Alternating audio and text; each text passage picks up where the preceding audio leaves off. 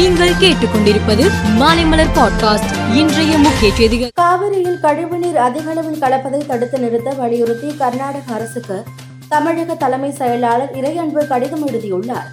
பெங்களூரு நகர பகுதிகளில் உள்ள குடியிருப்புகள் வர்த்தக நிறுவனங்கள் தொழிற்சாலைகளில் இருந்து வெளியேற்றப்படும் கழிவுநீர் நேரடியாக காவிரி ஆற்றில் விடப்படுவதால் சுற்றுச்சூழல் பாதிப்பு அபாயம் ஏற்பட்டுள்ளது என்று அவர் தனது கடிதத்தில் சுட்டிக்காட்டியுள்ளார் மதிமுகவை தாய் கழகமான திமுகவுடன் இணைத்து விடலாம் என்று.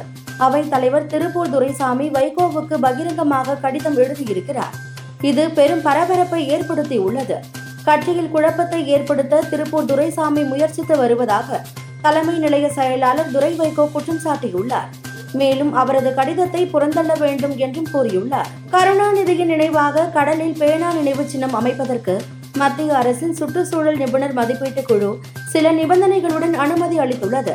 இதற்கு நாம் தமிழர் கட்சியின் ஒருங்கிணைப்பாளர் சீமான் கடும் எதிர்ப்பு தெரிவித்துள்ளார்.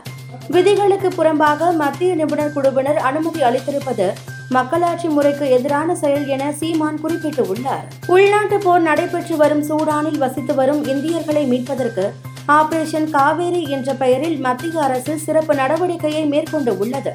அந்த வகையில் இன்று மேலும் இருநூற்று முப்பத்தோரு இந்தியர்கள் நாடு திரும்பியுள்ளனர் அவர்கள் பத்திரமாக டெல்லி வந்து சேர்ந்ததாக வெளியுறவுத்துறை மந்திரி ஜெய்சங்கர் தனது ட்விட்டரில் பதிவு செய்து புகைப்படத்தையும் ஷேர் செய்து உள்ளார். கர்நாடக மாநிலத்தில் நடந்த பிரச்சார பொதுக்கூட்டத்தில் பிரதமர் மோடி கலந்து கொண்டு பேசினார்.